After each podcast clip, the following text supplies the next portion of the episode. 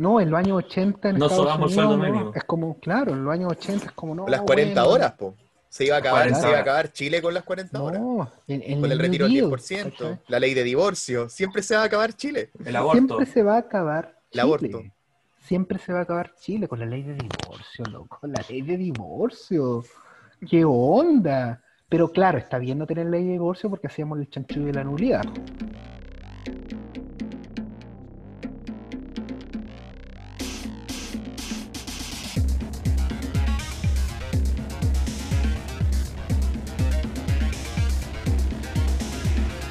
Bienvenidos al podcast Da lo mismo. Conversación, cómics, música, películas, juegos, todo lo demás da lo mismo. Con Esteban y Nicolás en Da lo mismo. Que dan lo mismo. Que dan lo mismo. Da lo mismo. Da lo mismo. Da lo mismo.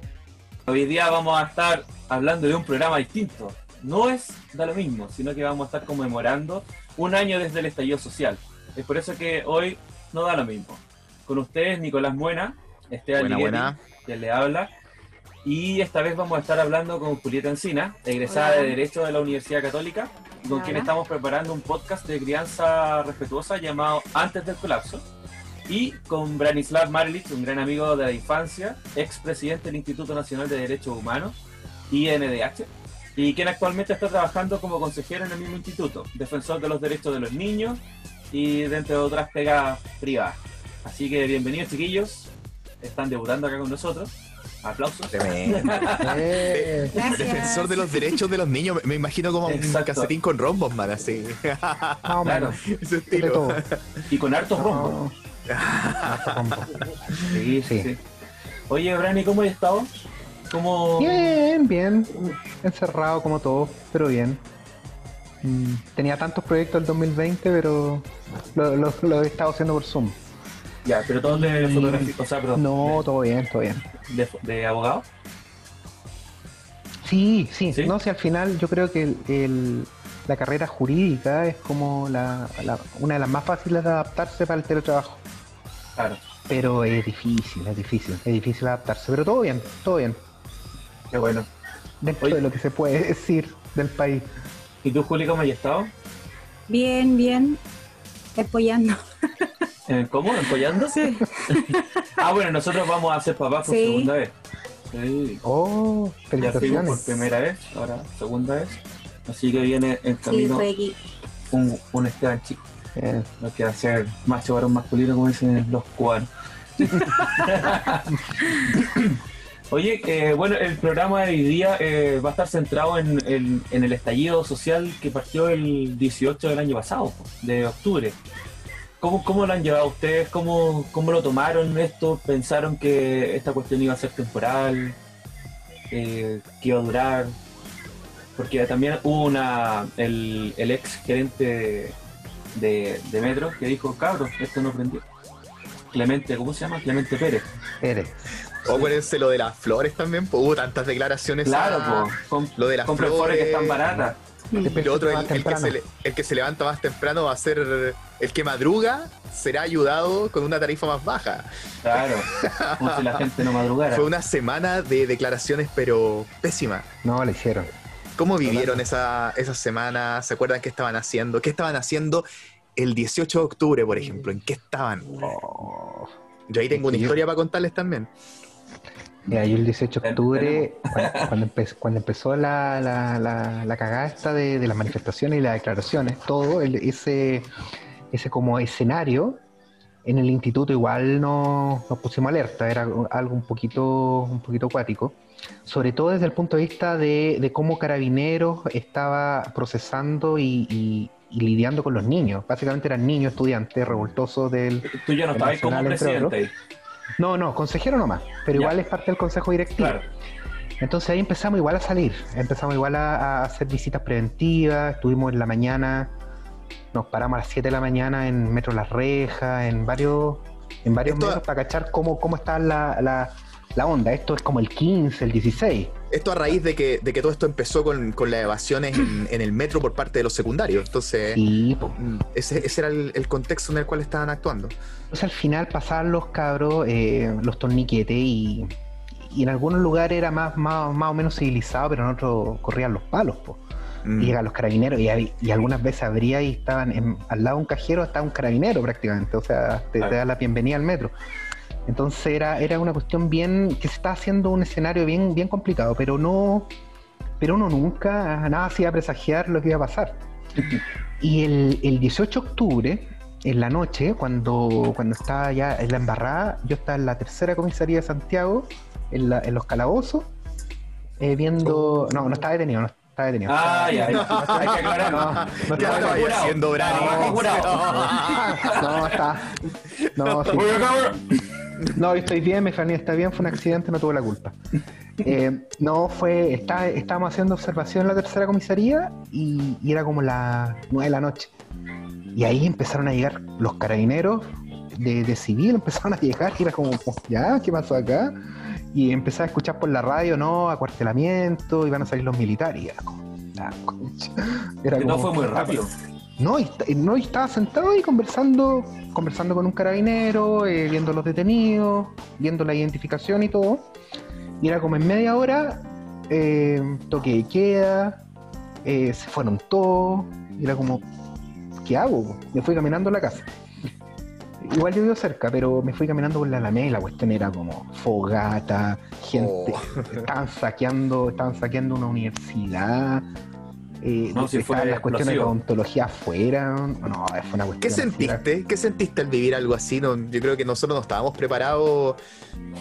Nosotros que nacimos, digamos, en, hacia fines de dictadura y que no, no, no vivimos, no estábamos muy conscientes en el plebiscito de, de- de aquellos años. Entonces, ¿Sabéis que, lo, ¿sabéis que el 2006 igual eh, hubo un estallido fuerte, pero estuvo súper invisibilizado con respecto a los secundarios? Y, y- y hubo muchas la revolución cosas- pingüina. mm, La revolución pingüina del 2006, la, la, la primera y luego tuvo un remember como dos años después, pero el, el 2006 hubo, hubo muchas violaciones a los derechos humanos. De verdad, hubo muchas, muchas cosas que, que, no, que no salieron nunca a la luz porque no Mm. existía el instituto. El instituto se creó el año 2006, el 2010. El instituto se creó el año 2010, el 2006 estaban en otras cosas. Estamos Oye, mira qué, rele- en- qué relevante eso, Sí, po. porque, porque hubo harta manifestación en 2006. Incluso nosotros salimos del. Nosotros fuimos todos compañeros del, del Instituto Nacional y nosotros salimos el. 2003, seamos honestos. No, 2003, 2003, Salimos, salimos el Aquí, aquí 2003. todos salimos en el 2003. po. Sí, yo soy de la misma generación que usted. Pero hubo hartas manifestaciones también entre en 2002 y también 2001. Fue como la pre-revolución pingüina. Sí, venía ¿No hace se rato. acuerdan? No, si Sí. yo la primera vez que me tiraron agua al guanaco fue bajo el gobierno de Ricardo Lago, el 2001 más o menos ahí. Dije, oh, ya, me, me llegó, me llegó. Me, me sentí mal. Pero después Oye. entendí que llegarte a agua era parte, par- parte, parte- del oficio, claro. gaje del O oficio. sea, de la mucho de lo que pasó en aquellos años en, en materia de derechos humanos pudo haber pasado piola. porque, No, se pasó piola. ¿Y, qué, el fue lo 2000 que, qué fue lo que hecho, el- gatilló la creación del Instituto de Derechos Humanos? buena pregunta.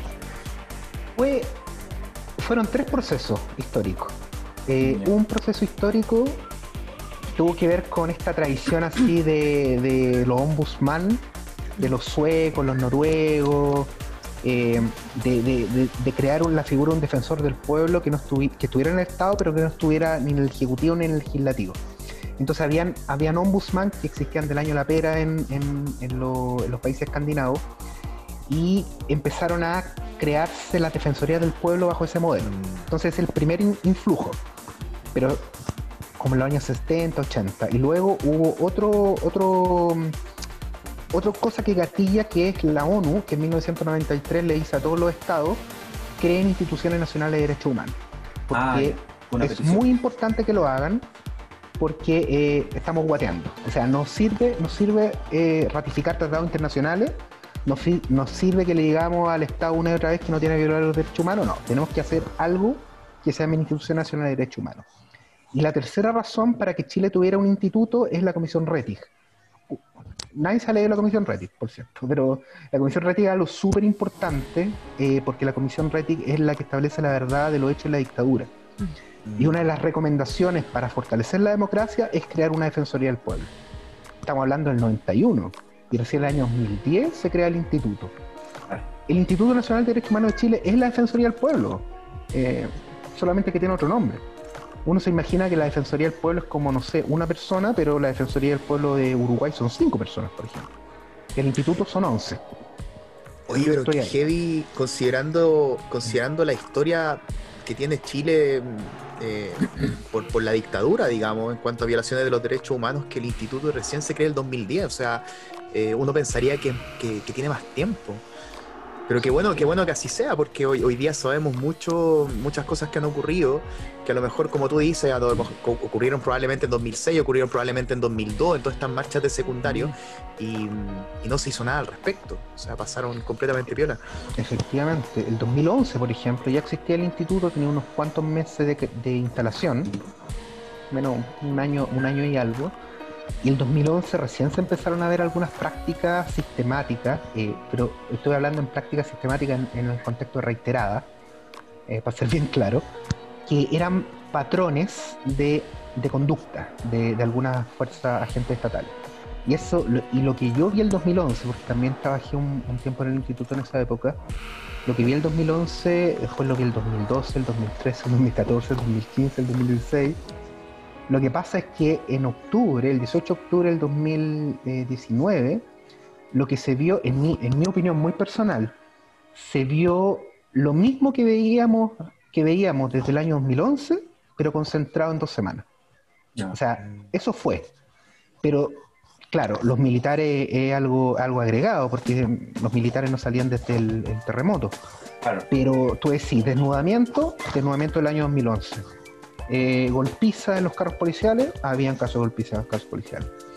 Eh, golpiza, agua, golpe en las comisarías, había. Que amenazaban gente de muerte, lo amenazaban de muerte. Que los tiraban en, en, en sitio de heriazo, lo tiraban en los sitios de heriazo. O sea, pero lo que pasa es que el, el 18 de octubre le agregamos un poquito más de estrés, un poquito más de presión en todo sentido. La olla de presión aumentó y todo, todo se agravó. Pero, pero no es que haya salido algo nuevo. O sea, las cosas nuevas yo creo que deben haber sido súper pocas. Por, ej- por ejemplo, la gente asesinada. O sea, eso Claro. también es... ¿Qué, pasa con.? Habían unos diferente. cuerpos de, de personas que las quemaron supuestamente, o sea, que habían muerto como en. En, En un cierto- incendio, pero claro. Claro, Claro, la fábrica de Kaiser. Eso, eso que les disparaban y los quemaban después. Eso pasó Es que acá claro, no- Mm. ahí- no, no, no está claro, no está muy claro todavía. Todavía no está claro. Hay, hay una investigación, hay algunos, algunos peritajes que, que hablan de una persona herida a bala que, que estaba en un piso superior y que no, que no podía haber llegado ahí. Claro. Pero eso, eso no está muy aclarado todavía. No, no, no me podría aventurar de que, de que fue, de que, de que hay algo más. Pero el problema, el problema que, que tenemos en el 18 de octubre en general es que van a haber muchas cosas que van a quedar en la mitología, porque no van a ser ni probadas ni descartadas. Claro. Y eso es parte de, es parte de, de un proceso, de un quiebre muy fuerte.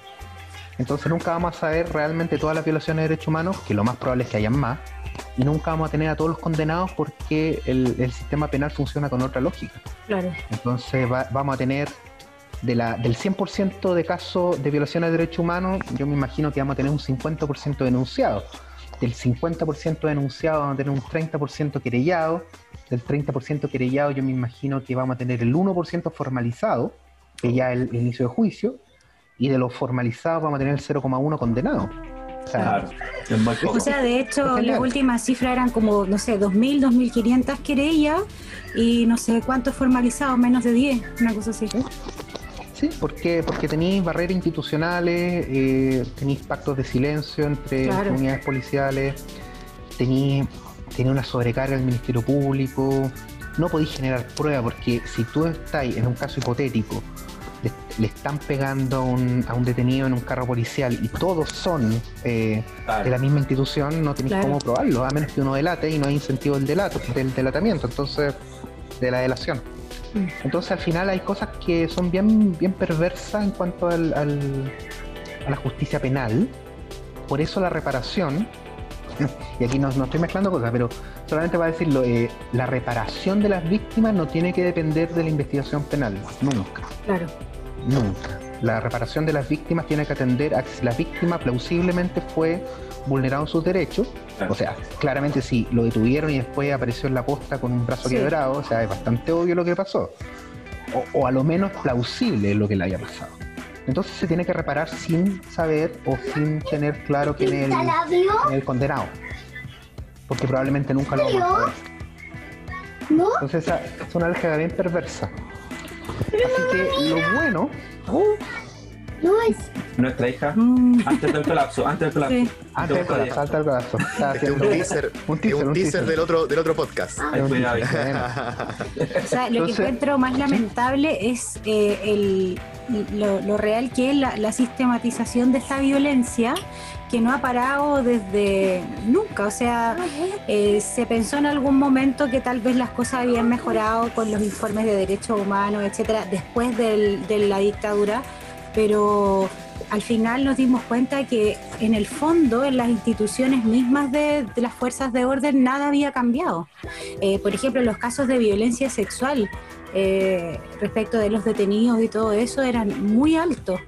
Entonces, eh, encuentro que lo más lamentable de esto es que quienes están a cargo de estas instituciones están con una especie de negación. Claro, Ya, lo, que, lo que pasa ahí eso, eso mismo.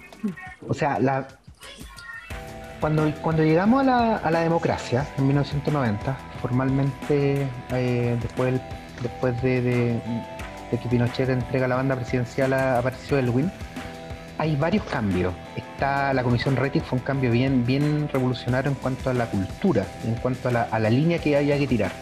Y se reformaron muchas cosas.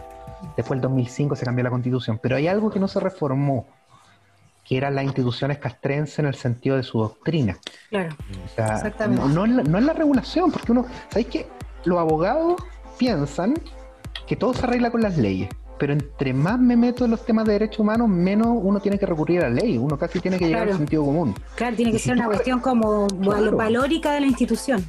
Claro, entonces que, que tengan una hora de clase a la semana de derechos humanos, que tengan 20 horas de clase de derechos humanos, no sirve de nada. Y ahí tengo una duda, esas Nada. clases de derechos humanos, ¿quién las dicta hoy día? Porque la institución es bien cerrada en ese aspecto, ¿verdad? ¿Las dictan lo- los propios carabineros? Es decir, o tienen gente externa que, que le está dando clases, por ejemplo, de derechos humanos. Eso, eso es súper, súper bueno, porque, a ver, Carabineros sí ha avanzado, o sea, tampoco podemos decir que Carabineros de Chile el año 2020 es el mismo de 1990, nada que ver, eh, es a otro nivel, o sea, a otro nivel. Ahora, que se necesita mejorar, todavía falta, todavía falta mucho.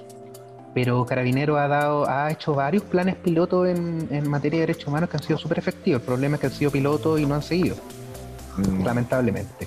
Pero ¿qué pasa? ¿Qué pasa en esta, en esta lógica? Que, mm, ¿Se puede, que Carabineros ¿Se puede escuchar? tiene que, tiene que avanzar muchas cosas. Ahora, el año 2011, eh, esta pregunta que hiciste salió. Salió en, en un grupo de, de activistas que estábamos ahí eh, moviendo en el año 2011 y después hicimos una ONG, ONG Corporación Fundamental. Así se llama tu ONG. Sí, Mandamos saludos a los chiquillos de la ONG. fundamental. Entonces ahí nosotros, nosotros nos hicimos la misma pregunta y pedimos por acceso a la información pública todos los currículum de los funcionarios que hacían derechos humanos en la escuela de carabineros. Y nos encontramos con la sorpresa que la mayoría eran carabineros en retiro. Entonces el problema era que teníamos una educación endogámica. Claro. Y súper sesgada, me imagino. Claro. Totalmente endogámica. Entonces al final la doctrina se repetía y se, y se, y se iba reforzando. Y no, tenía había un aprendizaje. afuera. No, no había aprendizaje porque en realidad Claro. lo hacemos bien, la doctrina bien y... No, y es súper necesario que interactúen ¿Eh? con la sociedad civil también, pues sí. Claro. Tiene que haber un feedback en- entre la sociedad civil y carabineros. No, pero ahora, ahora sí hay, hay, hay, hay más, hay más influjo, pero estamos hablando del año 2011. A ver, un carabinero, eh, un carabinero tiene una Au, formación de oficial de cuatro años. Un carabinero eh, de suboficial tiene una formación más o menos de dos años.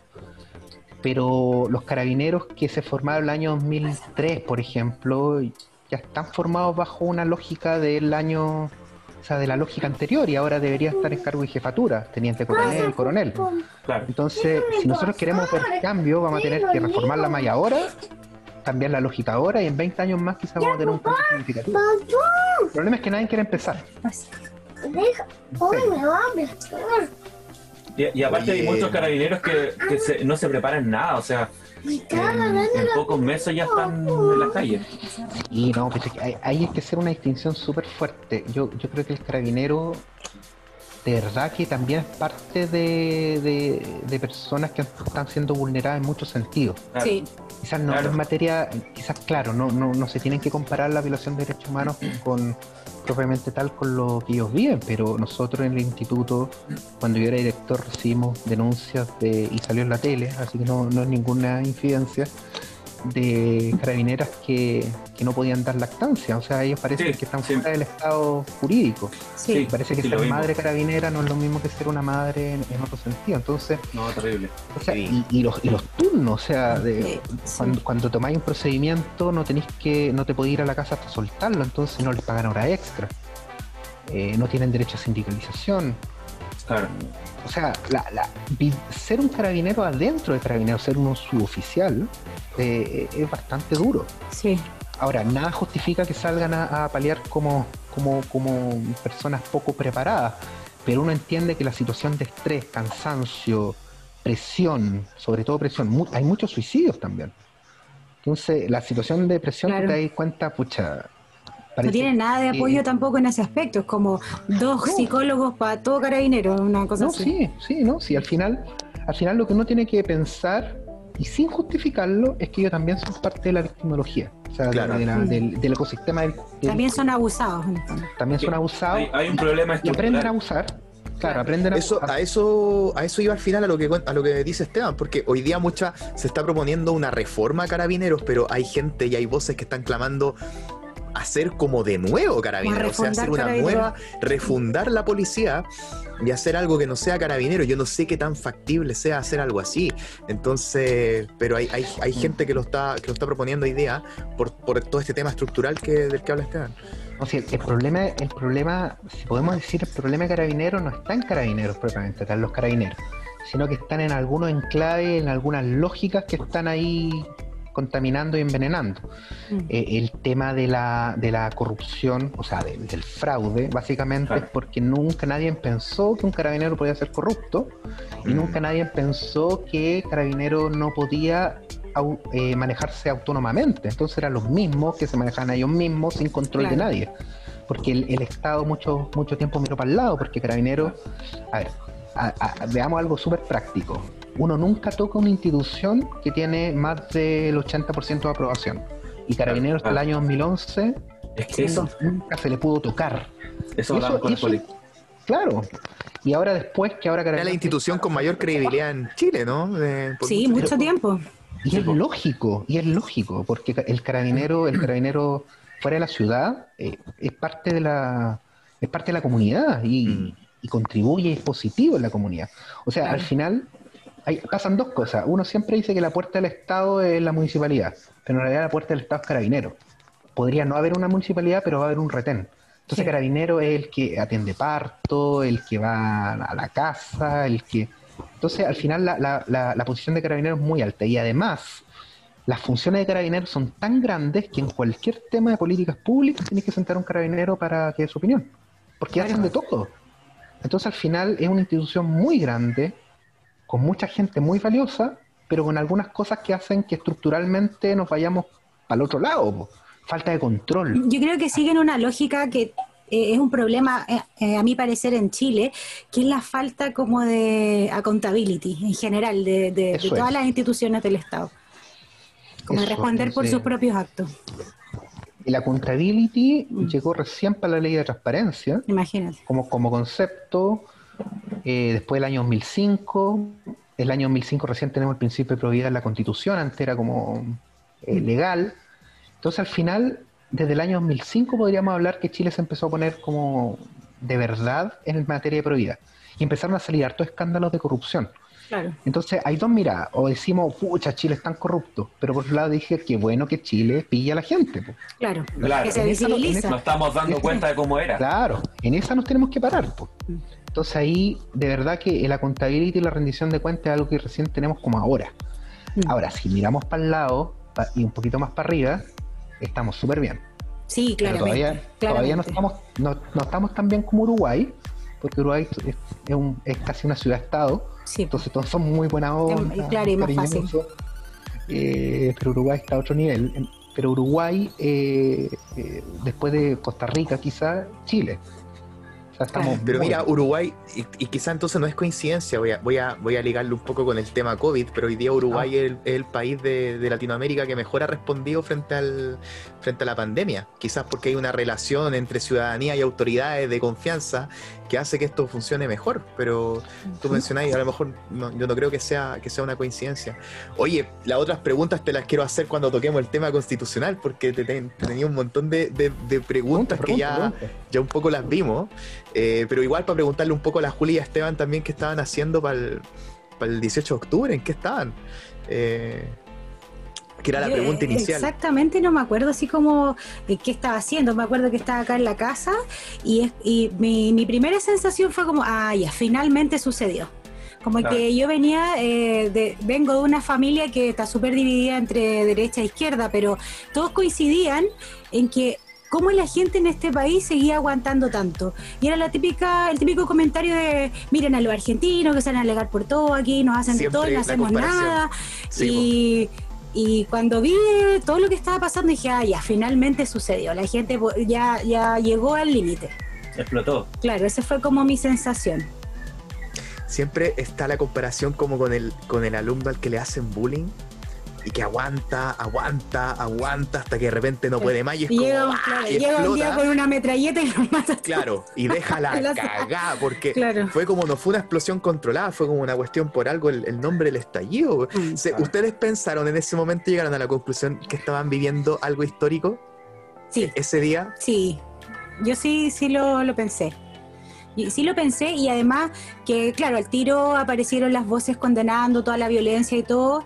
Yo también encuentro La que la violencia no es la forma, pero pienso que no había otra forma. O sea, la presión que se le metió a la gente promedio en esas últimas dos semanas, de tanta soberbia, tanto Sí. desconocimiento de la realidad, La que era como, ¿qué más esperaban? Claro, y ahí la gente se empezaba a dar cuenta, oye, pero estos tipos realmente no saben lo que, lo que vive una persona eh, el día a día. Claro. ¿está bien? Yo el, el golpe lo acusé recién ya cuando vi que al otro día, el 19 de octubre, me llamó la atención de que ese día eh, al tiro toque queda. Yo Mm. dije, Mm. algo está pasando acá. Me llamó mucho la atención de que por un día de manifestación fuerte, que fue cuando, cuando pasó este el, el salto en el torniquete, eh, al otro día ya estén con toque de queda. Yo dije, ¿qué está pasando? De hecho, ese, ese, día estaba con el Nico y otro amigo más, el Queque, del primer capítulo de Da lo mismo, que se llama Daniel. Eh, él es luchador de, de lucha libre, valga la redundancia. estábamos en su cumpleaños. Estamos en su cumpleaños y salimos a, a hacer un cacerolazo antes del, del toque de queda, po. Todo Había antes. cacerolazo. mm. Y me llamó mucho la atención de que el zorrillo al toque, así como a la gente que estaba con la olla, ¿cachai? Y yo dije, ¿pero por qué? ¿Por qué tanta represión? ¿Por qué, por qué tantos carabineros en las calles? ¿cachai? Me, me llamó la atención cómo fue tan, tan rápida la respuesta de, de lo que pasó, ¿cachai? Eso me dejó como, fue como que me cambió la vida de un minuto a otro, me cambió mi, mi forma de, de mi, estilo de vida también. Yo justo hace un tiempo atrás, como hace tres meses, había empezado a hacer un poquito más de ejercicio, me acostaba más temprano, sabes que me, me costaba dormir en la noche, me, me acostaba más tarde, no, eh, como que me desordenó psicológicamente mucho, mucho, mucho, mucho. Yo no sé qué, en qué estaban ustedes en ese minuto. Es que los días después del estallido, igual nosotros no entendíamos qué pasaba. O sea, realmente era como, eh, estoy hablando del, instituto y, y- nuestro entorno. Realmente yo no cachaba que cresta pasaba. Y de repente los militares, y más militares, y estaciones, y el toque de queda. Y empezamos ahí a recibir cuestiones. Y ahí uno empieza, ahí, ahí uno también empieza con cosas bien, bien, bien locas, así.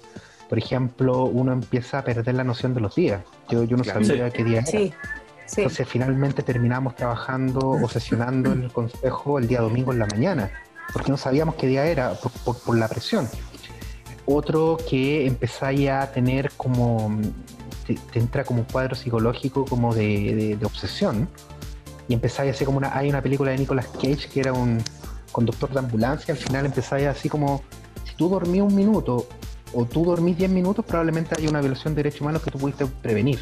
O sea, ese nivel de desesperación también nos llega a nosotros y también le llegó a muchos funcionarios. Hay funcionarios que pasaban, no sé, por tres días. Oye, fue. Porque, porque al final es tanta la presión, es tanto el descontrol y no teníamos mecanismos de denuncia. Entonces te mandan el WhatsApp, llega a la gente, era como... Y, y el instituto tiene 180 personas en todo Chile. Y en Santiago son 40 y las regiones son 3. O sea, imagínate el nivel de, de cagada interna también de todos. Todos colapsamos, pero salimos adelante. Como- como- a costo de, a costo de verdad, en mi caso a costo de una de, de un re- de repercusiones emocionales bien fuertes. sí. No fue algo, no fue algo para nosotros no fue algo bonito. O sea, ¿Sabes lo yo, que a mí me. yo, yo tengo mi, yo tengo mi, todos mis salvoconductos los tengo guardados. Dije, bueno, los voy a guardar como algo histórico. Oye, Brani, No, es difícil. ¿qué, qué pasa con, con ustedes? Eh, me imagino que a ustedes les debe llegar también cierta información de que no, tienen que ser responsables también para poder compartirla y debe haber información que, quedaron, que quedó guardada para ustedes nomás. Me imagino yo. ¿Fue el caso de usted? Del Instituto de Derechos Humanos. No, ¿Sabes qué? No, no. Toda la información verosímil eh, que tenía algún grado de plausibilidad fue puesta a disposición de la justicia o fue informada a la ciudadanía. O sea, en Ya. Lo, lo que faltó, lo que creo que realmente faltó es, es más denuncias. Yo creo que o sea, se recibieron más de 5.000, 6.000 denuncias, hay como 5.000, 4.000 querellas. La cosa es que se faltó más denuncia porque siempre quedó la idea de que el instituto o cualquier organización pública, por ser parte del Estado, estaba en complicidad con alguien más. Entonces, Claro. eh, hay mucha desconfianza en la, en la denuncia. Y también pasaron dos cosas, yo sé que nos queda un poquito de tiempo, pero pasaron dos cosas súper súper difíciles. Lo primero es la esta, esta desconfianza en el sistema judicial. Entonces la gente iba decía, me pasó esto, y nosotros le decíamos, perfecto, vamos a hacer una denuncia. No, no creo en el, en el sistema jurídico capitalista neoliberal. Era como, escucha, los derechos humanos son una construcción de Estado de Derecho. Y lo otro era eh, el miedo o la desconfianza en el sistema mismo. Es como, no va a pasar nada, mañana me tengo que levantar, todo da lo mismo. Y eso pasó mucho. mucho. Da lo mismo. Y con esa última frase, vamos al siguiente bloque. Ya. Y bueno, estamos de vuelta acá con Brani, Nico. Julio tuvo que ir a hacer acostar a la, a la guaguita. y estábamos hablando por qué la gente no, no, no denunciaba, ¿cierto? Y Brani nos estaba contando que era porque la gente tampoco cree mucho en el sistema judicial y, y que como ven al Instituto de Derechos Humanos como un ente estatal, que por eso también no, no tiene mucha confianza. ¿Qué más nos podéis decir de eso o cerramos el tema hasta ahí nomás? Es que al final es un círculo vicioso en donde hay muchas responsabilidades. Cuando una persona va a denunciar a la policía, a la fiscalía, al tribunal, eh, cualquier caso, muy pocas veces llega una investigación y se cierra. Entonces, para cuando le ocurre la próxima vez a esa persona, esa persona va a ir a denunciar o no denuncia. Y cuando le ocurre 4, 5, 6, 7, 8 veces, empiezan a tomar la justicia por sus propias manos y empezamos con la descomposición del Estado de Derecho. Y eso no solamente tiene que ver con la violencia y los robos, eso tiene que ver con derechos sociales, con educación, con salud, con previsión. Cuando tú empezás a hacer un círculo vicioso y la política, como, como concepto filosófico griego, no cumple su finalidad, finalmente la ciudadanía está buscando otra alternativa y prácticamente estamos volviendo a la involución de hacer la cuestión por nuestra cuenta. Y Claro. eso es individualismo, eso es de- descomposición de la comunidad, eso es violencia, injusticia, la ley del más fuerte, prima el mercado, puras cosas malas. Ese, ese tema se ve harto también en la ciencia ficción. Yo hace poquito, sé que eh, es culpa mía, terminé de ver Watchmen, la serie de HBO. Ah, no, qué vergüenza, weón.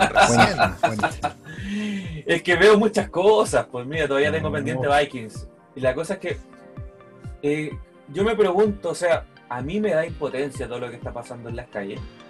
Me da rabia y me imagino a alguien que de verdad está viviendo esto día a día. De verdad le mataron a un amigo o quedó sin los ojos. Ah, Yo, yo he ido a algunas manifestaciones también. eh, siempre voy con, protección, con, con gafas. Este weón fue vestido de Batman con nosotros a la Ah, manifestación. era Ivo, era Ivo. sí, sí. Este, este weón era el Batman que andaba recorriendo las calles. Uh, Pero bueno, eh, uno. Después cuando había que arrancar, weón, este weón no se podía ni mover, weón. Corría como Robocop, weón. Tengo mi escudo aquí, no sé si se alcanza a ver. Está vestido de Ronnie Dance abajo de Batman. Mira, por un Chile Más tieso sin que corrupción.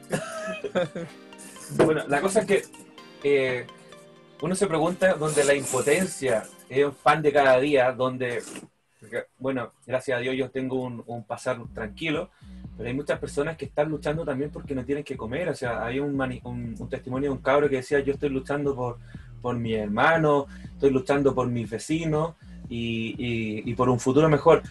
Y uno se pregunta, ¿qué va a pasar cuando el día de mañana empiezan a salir estas especies de vigilantes? Y si es posible, o que este fenómeno pueda ocurrir en una ciudad tan caótica como Santiago, que es Gotham en este minuto.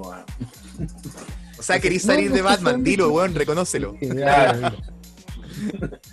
Es cuático, es cuático. No, Y- no sé si haga eso, porque.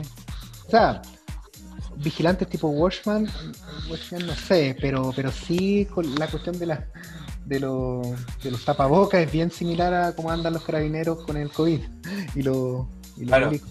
Claro, pañuelo amarillo. Ya tenemos un Sí. Spider-Man, po, weón. Claro. Pero sabes que no sé si, si, ¿Se escale más? se hagan esos gritos, esos grupos de autodefensa. En situaciones súper extremas, por ejemplo en Colombia, los grupos de autodefensa eran, eran los que contrarrestaban a la guerrilla, Claro, pero, claro, pero ahí teníamos, pero ahí teníamos metido toda una red de narcotráfico, corrupción, estamos hablando de, de otra una época. organización también. Entonces acá no, no creo, no creo. Lo, lo que sí creo es que cuando esa persona está no cree en el Estado y en el sistema porque nunca lo ha visto. O sea, tú no puedes creer en algo que no tiene, no te funciona, no tiene lógica, no te, no te, no te ve. Y la única relación con el Estado es un golpe en la cabeza, una lacrimógena al cuerpo, una puteada. O sea, esa es, su, esa es la forma de interactuar con el poder público. Entonces, esa persona razonablemente, si no tiene ninguna red de apoyo, claramente va, va a generar odio.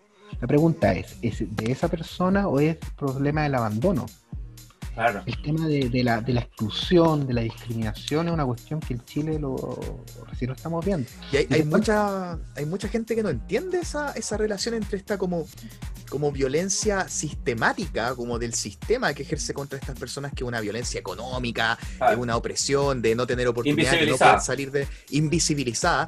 Y que finalmente esta gente no tiene otra forma para responder que sea de vuelta con, con violencia. Entonces nadie quiere ver violencia en la calle, nadie quiere ver que haya gente quemando cosas, pero responde a esta otra violencia que se ha invisibilizado por, por años. Y yo creo que eh, para algunos es más evidente que, que para otros, pero hoy día hay mucha gente, digamos, cri- criticando esta violencia, criticando estas manifestaciones, pero es como una forma de no hacerse cargo de dónde viene. Claro, Es como, O sea, ¿y qué esperáis? Claro.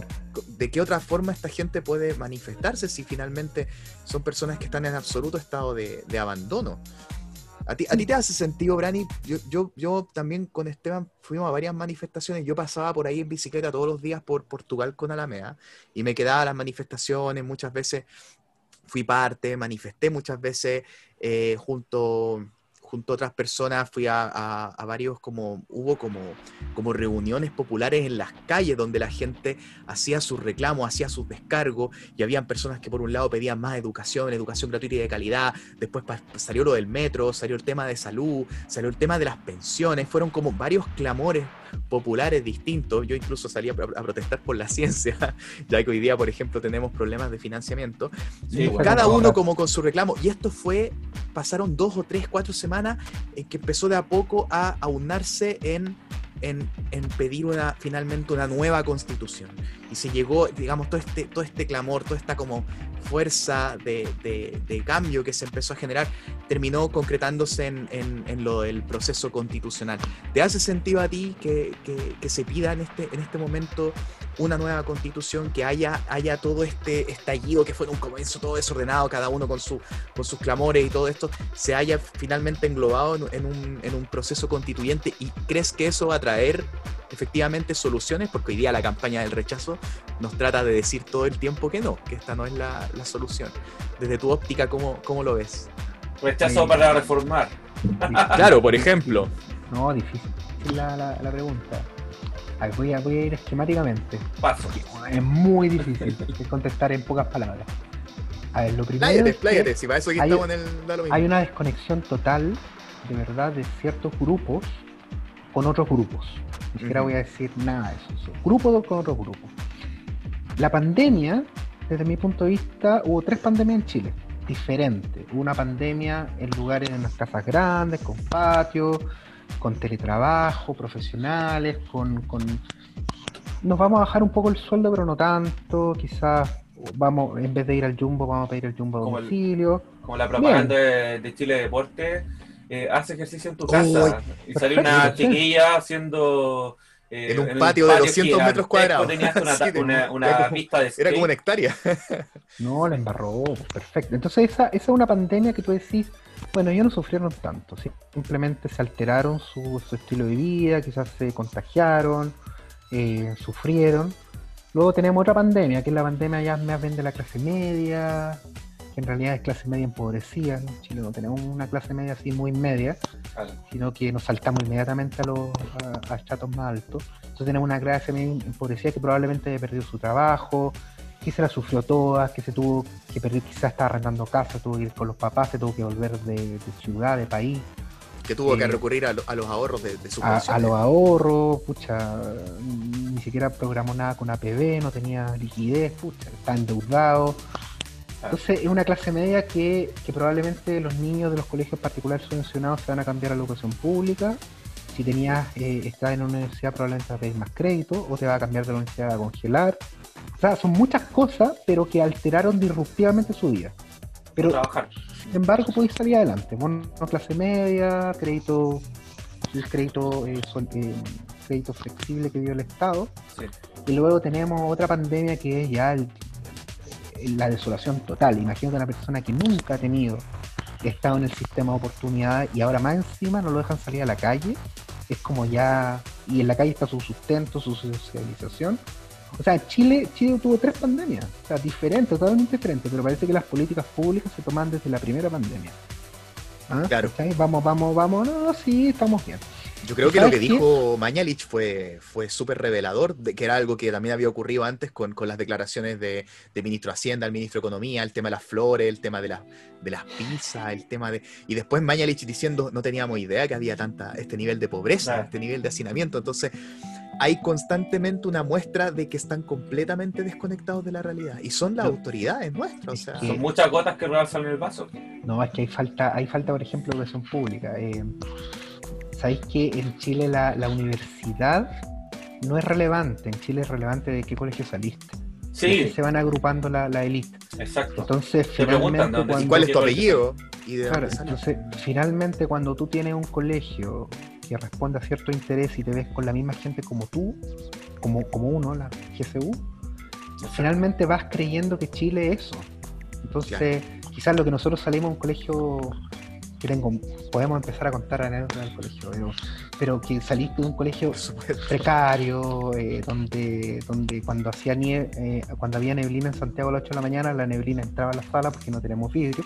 Entonces, podíamos ver la pizarra, había neblina. Sí, fue como, fue como el año 2000, 2000 o 2001 que hizo como el invierno más frío de Santiago. Bueno, uno, uno de nuestros Uy, compañeros pelotudo eh, estuvo jugando la pelota adentro y rompió el ventanal. Y la Nos municipalidad de Santiago nunca. Y nos morimos de frío. Y después, como antes que sacar el, el invierno, rompió el otro ventanal. Ya, pero la cosa es que. Pero mojémonos el cosa es- potito, digamos quién fue. Con nombre y Sabemos quién fue, apellido. sabemos quién A ver fue, si nos fue. escucha. No, pero. Fue Felipe Sí. Vidal. Ah, no. No, no Un fue saludo a Felipe Vidal que nos escucha, compañero. No me acuerdo quién fue, pero. Bueno, pero la cosa es que finalmente cuando tú entendís que Chile es muy diferente, eh, Chile es mucho más eh, diverso, tú no haces políticas públicas desde, desde tu casa, tú haces políticas públicas de- desde la realidad. Y sabes que para ser bien, bien, bien sincero, esta desconexión no solamente es de este gobierno, sino que también del ot- de varios otros gobiernos. A mí me tocó una autoridad pública una vez que yo estaba en un proceso de, de desalojo, estaban desalojando una- un campamento en, un- en una ciudad del norte, y, el campamento era de puro gente migrante eh, o gente que no podía acceder al subsidio habitacional porque, no sé, pues en Iquique, Antofagasta no hay, no hay viviendas, porque mucha, mucha, muchos trabajadores. Entonces está en un campamento en el medio del desierto. Entonces la idea era que el Estado le ofreciera algún tipo de solución. Fui a hablar con la con el equipo de la intendencia y la intendencia me dijo, no, pero esa gente que está ahí son gente que tiene casa en la ciudad, pero se van a, a vivir afuera para avanzar en el subsidio habitacional. Entonces, eh, las casas que ellos tienen en la ciudad las arriendan, ganan plata, viven gratis en, en la toma, en el campamento, y luego, después cuando le damos subsidio, eh, se salta a la lista de espera. Esa es la lógica y son los lentes que se ponían la, la- la autoridad política pública para ver la realidad de los campamentos y los asentamientos irregulares en el norte. Estamos hablando hace cuatro años atrás. Entonces, ¿qué política pública tú puedes hacer cuando los lentes los tienes, que son todos unos patús, unos Barça, y no hay pobreza, sino, sino que son unos aprovechadores? Cuando tú ves esa lógica, la, la decisión es, vamos a erradicarlo a todos y que se vayan a sus casas. ¿Cachai? A las casas que tienen arrendadas y que están generando lucro. Entonces, cuando tú generas una política pública pensando que toda la gente está viviendo en un patio de 200 metros cuadrados, tenéis lo que tenéis. Y el problema es de la autoridad, pero también el problema de los ciudadanos. Entonces, cuando, cuando tú empezáis a creer que la clase política es una clase desconectada de los ciudadanos, estamos jodidos. ¿cachai? Porque el concepto de representación popular se, se, se, se va, se, se, eh, no existe. Entonces, al final, Mm. tenéis muchas, tenéis muchas demandas sociales, muchas, muchas, muchas demandas sociales, pero esas demandas sociales en un estado sano deberían ser canalizadas a través de las instituciones políticas. Si tú quieres más educación, vas a elegir a un personaje más educación, pero no terminás eligiendo un rostro de TV, ¿cachai? Pero finalmente terminás eligiendo a, a- a- al que va a ir el programa, po. Claro. Entonces como no sé, parece que parece que la culpa acá es compartida, ¿eh? pero finalmente todo este proceso constitucional eh, puede ser un nuevo pacto, el nuevo pacto social que vamos a decir cómo queremos trabajar Chile y cómo queremos que se ordene Chile. Pero ¿sabes qué? Podríamos tener exactamente la misma constitución. O sea, lo que te quiero decir es que la constitución, el texto que lleguemos después del- del- de la Asamblea Constituyente, eh, puede, ser, puede ser muy parecida a la constitución del 80, pero va a ser más legítima porque fue la primera constitución que fue, que, fue par- que emanó de la soberanía popular. Claro. Todas las otras constituciones de Chile han sido Exacto. impuestas por un élite Por- por- o por un, o por un grupo en contexto autoritario. Claro, Esta en la- contexto militar o en. Podría o ser la primera, claro, podría ser la primera constitución y podría ser exactamente igual, pero va a ser legítima. Es Y que sobre esa legitimidad podemos construir eh, participación y eso. O sea, Es además como, es de, de dónde Claro. viene, o sea, eh, ya el saber de que viene ya un poco más eh, de, un, de un sistema mucho más democrático, eso ya como que por último ya te limpia un poco el alma, ¿cachai? Te da una tranquilidad. Y aquí viene una pregunta que te quiero hacer, Brani. Eh, porque lo, parte del- de las justificaciones del rechazo, porque también aquí hay, hay- pasan cosas curiosas, sobre todo en las franjas que, que estamos viendo, que hay partidos que están en el rechazo y están en la apruebo. Cuesta ent- entender un poquito eso.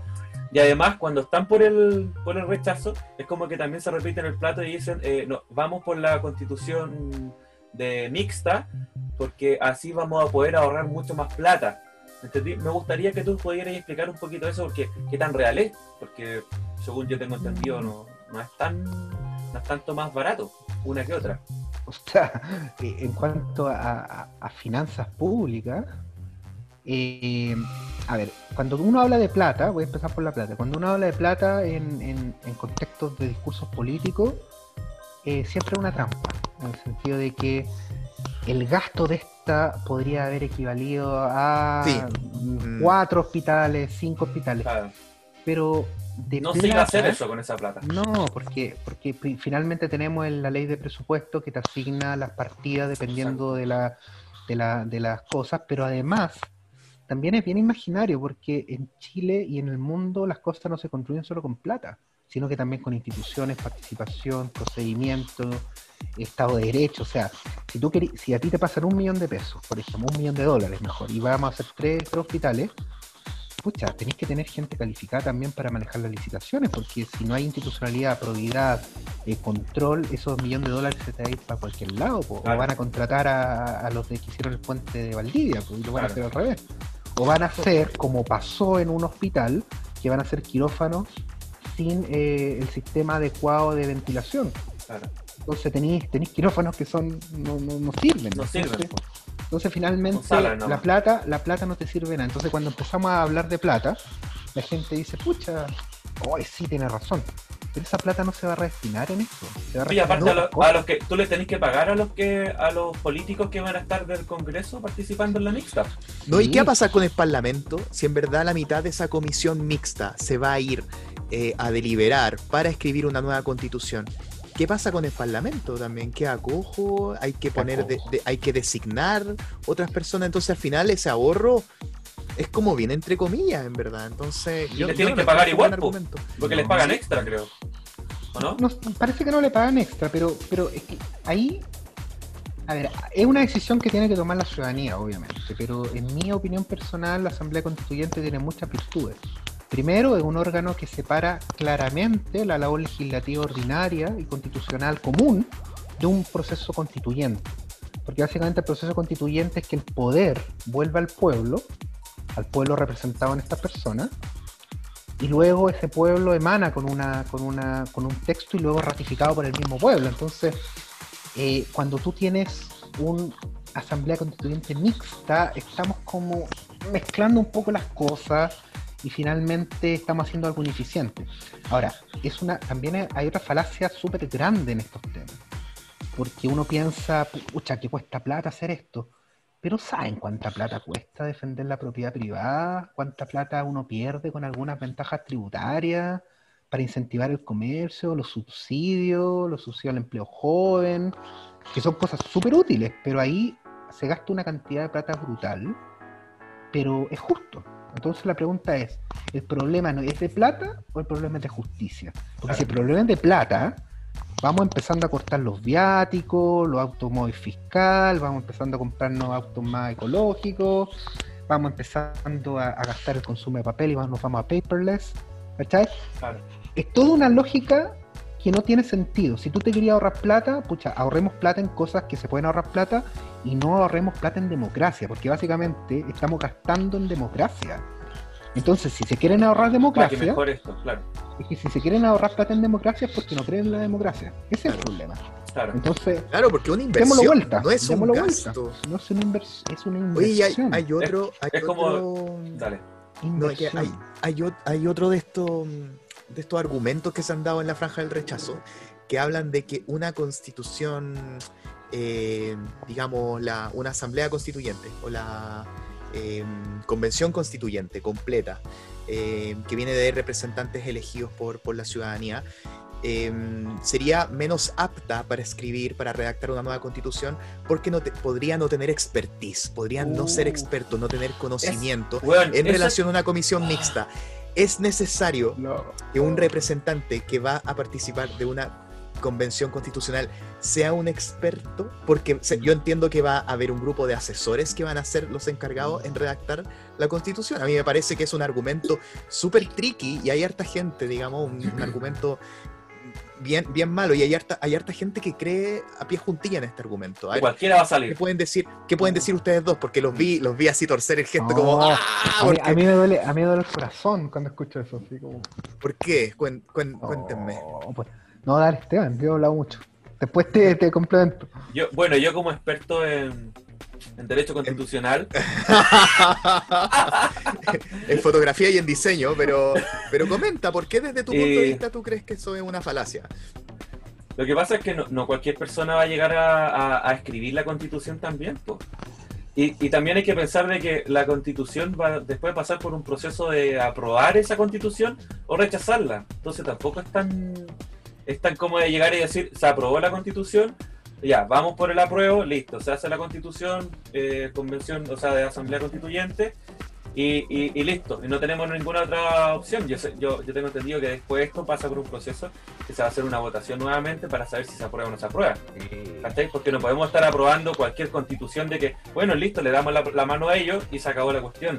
¿cachai? Y no va a ir cualquier persona a ir a participar en esos procesos, ¿cachai? O sea, claro, nosotros podemos decir van a haber muchos, muchas personas que van a estar dentro del mundo de la política, que podrían estar obviamente tratando de mover ciertos hilos para que la cuestión los vaya a favorecer a ellos.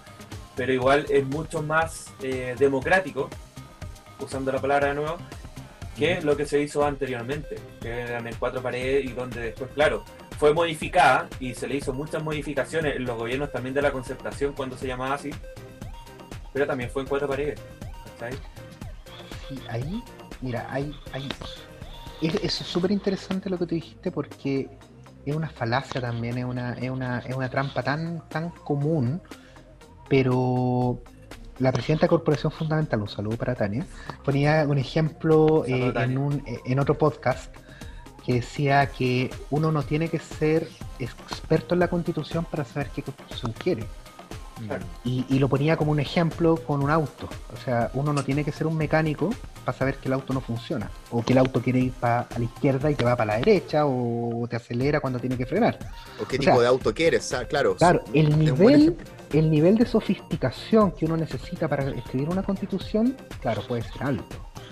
Pero ¿dónde, para dónde tiene que ir la constitución es una decisión política esencialmente de la, del pueblo. Entonces, hay otra, otro tema. El derecho no es neutral. Les cuento, el derecho no es neutral. Tiene, tiene ideología el derecho. Es como la economía, es como cuando uno dice, no, es que esto económicamente es perfecto, por tanto la economía en sí misma es, es perfecta, entonces no se cuestiona, no es un debate. El derecho no es un, no es un dogma, el derecho se mueve, se mueve para diferentes lados. Entonces tú, tú le dices a una persona, ¿sabes qué? Yo quiero que el derecho a la salud sea garantizado en todos los niveles, incluso en urgencia para los migrantes. Es una idea, Claro. es una idea. Y, y tú puedes decir, no, que los migrantes, que esto, que vienen a robarnos el trabajo, y ahí se van juntando. Y si tenemos una sociedad racista, mayoritariamente, va a decir, no, los migrantes van para la punta. El tema es que eso luego pasa con una mente de, de lo- de lo- del comité técnico y lo va a Claro. traducir en derecho. Claro. Entonces, claro, la Asamblea Constituyente no va a redactar una constitución, pero las constituciones no tienen física cuántica. ¿cachai? No, no tiene, no, la constitución, si la constitución es súper, súper Y aparte que la chilena es muy larga. mal. No, la chilena es larga, claro, pero la parte importante, por ejemplo, la parte de derecho, creo que ahí va, va a girar mucho. La parte de derecho es pensar lo que queremos como sociedad. A ver, cuando nosotros decimos que queremos un derecho a algo, no significa que vamos a hacer así y va a aparecer, sino que queremos decir qué sociedad es la que queremos y vamos a luchar como institución democrática. Entonces, si nosotros decimos que queremos el derecho a la libertad de expresión, así no vamos a tener libertad de expresión, sino pero toda la institución se va a mover para que esa libertad de expresión que yo declaro va a ser una libertad de expresión que vamos a tener en el futuro. Las partes técnicas, por ejemplo, el Banco Central, la Contraloría, yo creo que nadie se va a meter en eso. Y además, básicamente, el Banco Central tiene autonomía constitucional por razones políticas bastante claras. Cómo esa autonomía constitucional se redacta, te puedo dar textual que puede ser hasta igual que eh, la constitución de ahora. Porque en todas las materias técnicas, la constitución del 80 repite muchas cosas de la constitución del 25.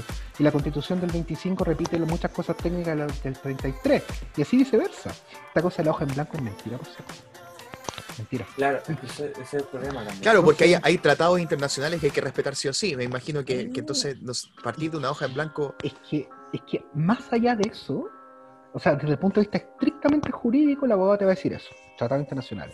Pero también hay algo cultural, ¿cachai? Algo cultural. Nosotros tenemos un acervo cultural que nos hace ser como tales. No estoy diciendo que hay que justificar eh, tradiciones racistas o discriminatorias, pero la cultura constitucional, la cultura política es bastante clara. No vamos a hacer, no vamos a decir que el Banco Central no tiene que ser constitucionalmente autónomo. O sea, no, no, no, ¿cachai? No, no va a salir ninguna locura. No vamos a llegar así. Pero sí, por ejemplo, el Tribunal Constitucional, ya, pues el Tribunal Constitucional tiene que tener mecanismos de control político. No queremos que el Tribunal Constitucional haga lo que quiera. Perfecto, pero los tribunales hacen lo que quieren. O sea, en el sentido de, de- de separación de poderes. Ya, pero pongámoslo en contrapeso. Algún control por si se les pasa la mano. Ya, juicio político. El Tribunal Constitucional de hoy día no tiene juicio político. O sea, si el Tribunal Constitucional se manda o hace algo que sea manifiestamente contrario a la Constitución, no hay ninguna herramienta para poder revertirlo. En cambio, en, lo- en las democracias sanas, siempre existe un contrapeso. El poder ejecutivo controla, o sea, el poder legislativo controla el ejecutivo. El, el judicial controla el ejecutivo y el judicial controla el legislativo. Y así nos vamos, el legislativo al judicial. Pero el Tribunal Constitucional está fuera del control. Y eso es muy, muy complicado. O sea, eso también No de la hoja en blanco, que en la franja del rechazo aparece una hoja en blanco y empiezan a escribir así, pico pa'l que lee, así, los Se tiene que aprobar con un. Sí, Eh. es, como, es como una caricatura. Como que yo siento que más de la mitad de la franja del rechazo son puras caricaturas. Como que. No, pero, pero bueno, ahí tenía otra, tenía otra cuestión. O sea, si vamos a hacer un examen de aptitud de las personas que van a hacer la constitución, por favor hagámosla con los legisladores también. Claro, Por Claro. favor, por favor, se los ruego. que tenemos, tenemos parlamentarios antivacuna hoy día. O sea, es una No. cuestión de que. Claro, o sea, empezando, empezando porque probablemente cree, no creen en la ilustración y todo el conocimiento científico del siglo XX, hay que preocuparse un poco. Por suerte que quizás no, está, no están como en Estados Unidos, que todavía hay unos creacionistas por ahí, pero ¡Uy, Pero- qué terrible! No, eso sería acuático en Chile. Pero tenemos, no todos los parlamentarios, yo creo que después de la reforma del binominal eh, hay mucho aire nuevo, mucho aire correcto. Bueno, pero si uno se remonta, no sé, hace 5, 7, 8 años, uno veía los proyectos de ley de algunos honorables y era como, loco, ¿terminó cuarto medio? ¿En serio? O sea, es que yo nunca me Ah, voy a ¿de olvidar de un proyecto, de un proyecto de ley contra el timerosal, ya que, que, que una, una sustancia antifúngica que se pone en las vacunas, que fue sacado de Yahoo Respuesta, y era un copy-paste. Venía hasta con los hipervínculos. Entonces, em, terrible, terrible. Era, era como cuando alguien hacía en. Como Navarro. No nosotros, cuando ha- hacíamos las tareas en el rincón del vago, así como, como ese. Sí, ese estilo. Por cierto, que yo me acuerdo una vez que le pedí a Brani una tarea de, de, de un integral. ¿Te acordáis? No tengo la Un menor profe, idea. un, profe, un profe nos mandó a, a- que, que era materia que se basaba en la universidad y nu- nunca aprendí integrales en el colegio y Ah, matemática. como uno de los pocos que lo No. sacó. Mm. y te, te ¿Lo pedí saqué el yo? cuaderno para hacerlo. Yo no me acuerdo. No, pero, Me pero estoy confesando acá, pero no, bueno. eh, No, yo, yo tuve que volver a matemática en el magíster que hice. Me, me Oh. cambié de rubro, me cambié de rubro a ingeniería industrial, pero recordar esas cosas del colegio, ¿sabéis qué? Teníamos una buena base, ¿eh? Nosotros pelando a los profes, ¿cómo, cómo lo hago? No, si la base fue, fue la Arancilla, fue el profe Arancilla el que, no, el que nos hizo esa tarea No, y este tipo está pero Era un llenaba pizarras fue- con, con cosas que yo no entendía. fue, fue excesivo, fue excesivo, pero Arancibia, pues. mirando la retrospectiva nos ayudó mucho, creo. Oye, Brani, pero entonces, volviendo a la, a la constitución y a la convención constitucional, lo importante es que más que haya conocimiento técnico, que esa cuestión la va a haber una, digamos, un- lo van a ver asesores técnicos, van a, van a ver esa parte de cómo Va a haber un comité, a va a haber un un comité comité. técnico. Lo importante es que esta comisión tenga representatividad, que es lo que hoy día a lo mejor no se da en el Parlamento. Claro. Por ejemplo, en el país tenemos 51% de la población son mujeres y en el Parlamento no tenemos eso. Y aquí sería bueno contar con la opinión de la Juli, porque justamente le quería preguntar sobre esto. Entonces, por Anota ejemplo, tenemos, tenemos como un 11-12% de eh, personas con ascendencia de pueblo originario y no tenemos esa representatividad hoy día en el Congreso. Eh, que no personas, hay ni siquiera un con- reconocimiento en la No, constitución de los pe- personas con capacidad diferente. originarios. Claro, por ejemplo. Entonces, es quizás lo importante y lo que todos queremos es que, es que esta convención sea representativa y eso le va a dar también mayor legitimidad a la constitución, ¿no? Má- más que tengan un conocimiento técnico, es decir, si tenemos tantas personas que son, por ejemplo, no sé, son obreros de la construcción, que, que, haya, que estén representados en esta convención constituyente antes de que tengan conocimiento técnico eh, constitucional. Al final, de verdad, que en derecho constitucional, de verdad en derecho constitucional lo que tenemos que ver es, es- primar cuál es el consenso que tenemos. Porque esa cuestión de decirnos que obrero la constitución, váyase para la casa y tenemos un economista, Claro, no se trata que sepa más, se trata que represente lo que la gente quiere. Ahora, si la gente quiere asesinar a todo el mundo y pena de muerte, eh, tratados internacionales.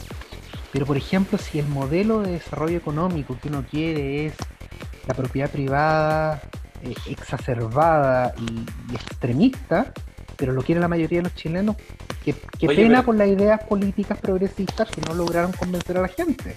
Pero no podemos reemplazar la negligencia de los líderes políticos metiendo cuchufletas por el derecho.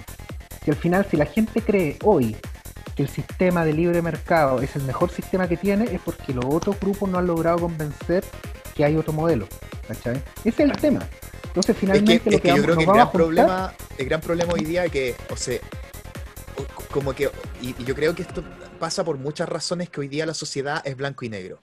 Como que ya las escalas de grises como que no se consideran. O sea, o, o eres facho o eres comunista. O, o te mojáis el potito o eres amarillo. Entonces, mucha gente dice o es el modelo, o es este modelo capitalista, o es Venezuela. Entonces, esos son los dos modelos. Como que, como que Mm. muchas veces uno dice, ¿sabéis que estoy chato de este modelo? Este modelo es muy injusto, este modelo eh, produce una inequidad tremenda, no, no, no es un modelo que, que en donde haya justicia social. Entonces, mucha gente dice, ay, queréis que estemos como en Venezuela, queréis que estemos como en Cuba. Es como, es como que son los únicos dos modelos que existen y esa es una, una falacia constante que uno la escucha todo el tiempo en Le, vamos, le, vamos, le vamos a regalar la gente a los, a los flojos. Le vamos a regalar todos los flojos. Claro, Quieren todo, porque quieren todo los, gratis. chilenos, los chilenos son Porque- flojos. El que es pobre es pobre porque quiere. Entonces, es una cuestión que uno la escucha, Oye, la escucha yo- muchísimo. Yo lo que he visto, porque yo, no sé si a ti, Brani, no te había contado, pero el tema de la fotografía yo quería hacer un homenaje a los inmigrantes. Y se trataba de un retrato y, y abajo poner una especie de anécdota. ¿cachai? Entonces estoy en un grupo en Facebook que se llama Inmigrantes en Chile, algo así. Pero ¿sabes qué? Me llama mucho la atención los posts de ciertas personas que dicen, me vine a Chile, acá surgí, me demoré 10 años en tener, en tener un, un buen pasar, eh, estar en un país que me da mucha seguridad. Yo vengo de Venezuela, vengo de Colombia, vengo de un montón de otros países latinoamericanos. Por favor, no hagan una nueva constitución, ¿cachai? Entonces, cuesta mucho también hacerle entender de que los procesos son totalmente distintos. O sea, yo, le, yo, yo trato de decirle a- con las personas que hablo, es como, gracias a Dios explotamos. O sea, nosotros explotamos quizá un poquito antes de lo que pudo haber pasado en otros países latinoamericanos. O sea, si aquí está la cagada y estamos bien, yo, sinceramente, mi opinión súper personal, es que menos mal que explotamos cuando estuvimos bien. ¿Cachai? No cuando ya estemos con la mierda hasta el cogote. ¿Cachai? Y eso es lo que ellos obviamente no entienden porque tienen un miedo también y es súper comprensible. Y Yo creo que nosotros no estamos la mierda hasta el cogote, pero yo creo que mucha gente sí está con la mierda hasta el Claro, cogote. Nosotros claro. hasta cierto punto también somos privilegiados. No es, que Claro, no, pero no estamos al nivel, por ejemplo, de Venezuela. ¿cachai? Claro.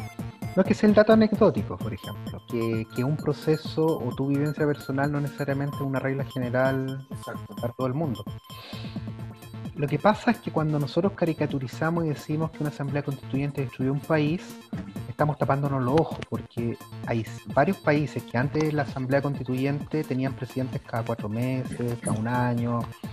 En Ecuador, que tuvo una, una asamblea constituyente hasta, o sea, más que una asamblea constituyente, tuvo un proceso de renovación con, con Rafael Correa, sin ser en- a favor y en contra, pero antes había inestabilidad política muy fuerte. O sea, la asamblea constituyente muchas veces es el cauce que uno tiene, pero no te va a cambiar la cultura o, la- o las prácticas las prácticas asen- asentadas de la clase política. Si nosotros tenemos hoy una clase política como clase desconectada, lo vamos a tener con una nueva constitución igual.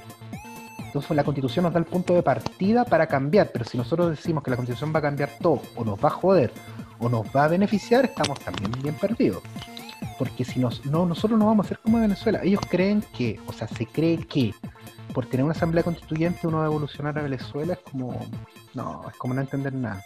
De verdad que es bastante, es bastante miedoso. Es como cuando se estaba, cuando estábamos en la era del carbón, la gente empezaba a decir, se va a acabar el carbón, viene el apocalipsis. Después se viene, se viene y se cambió al petróleo. No, se va a cambiar el petróleo viene el apocalipsis, vienen las energías renovables no convencionales. Entonces, finalmente, siempre la ciencia, la tecnología, las cosas van cambiando y siempre va a haber personas que, por razones legítimas o ilegítimas, van a querer que un modelo esté igual. Ejemplo, eh, en, los años, en, en el siglo XVIII, la revolución industrial de Londres no querían jornada Exacto. mínima, no querían, eh, no querían sueldo mínimo. ¿Por qué? Porque eso va a ralentizar la economía, porque la gente va a empezar a trabajar y, y con la curva de la oferta y la demanda vamos a generar ineficiencia social. Bueno, eso se piensa hasta el día de hoy. pues. No, es Acá. terrible. No, no, en los años 80 en No Estados Unidos, sueldo no, mínimo. es como, claro, en los años 80 es como no. Las 40 bueno, horas, po. Se iba a acabar, 40 se iba a acabar Chile con las 40 horas. En Con el retiro del Deal, 10%, ¿cachai? la ley de divorcio. Siempre se va a acabar Chile. El aborto. Siempre se va a acabar. El aborto. siempre se va a acabar Chile con la ley de divorcio, loco. La ley de divorcio. ¿Qué onda? Pero claro, está bien no tener ley de divorcio porque hacíamos el chanchullo de la nulidad. Entonces, no, no, no. Es- siempre se va a acabar Chile y siempre todo es un riesgo para la economía, siempre todo es un riesgo para la imagen país. Pero algunas cosas no son económicas. O sea, algunas cosas son de justicia. Mm. En estricto rigor del co- de, la, de la economía neoclásica predominante hoy en día, fijar un sueldo mínimo genera algún tipo de distorsión en la oferta y la demanda. Pero, desde un punto de vista ético y justicia, una persona humana no es un número. Una persona humana que no tiene trabajo no es que se pueda reconvertir o que en estadística, se muere de hambre. Entonces, Exacto. por esa lógica, tú tienes que tener un sueldo mínimo.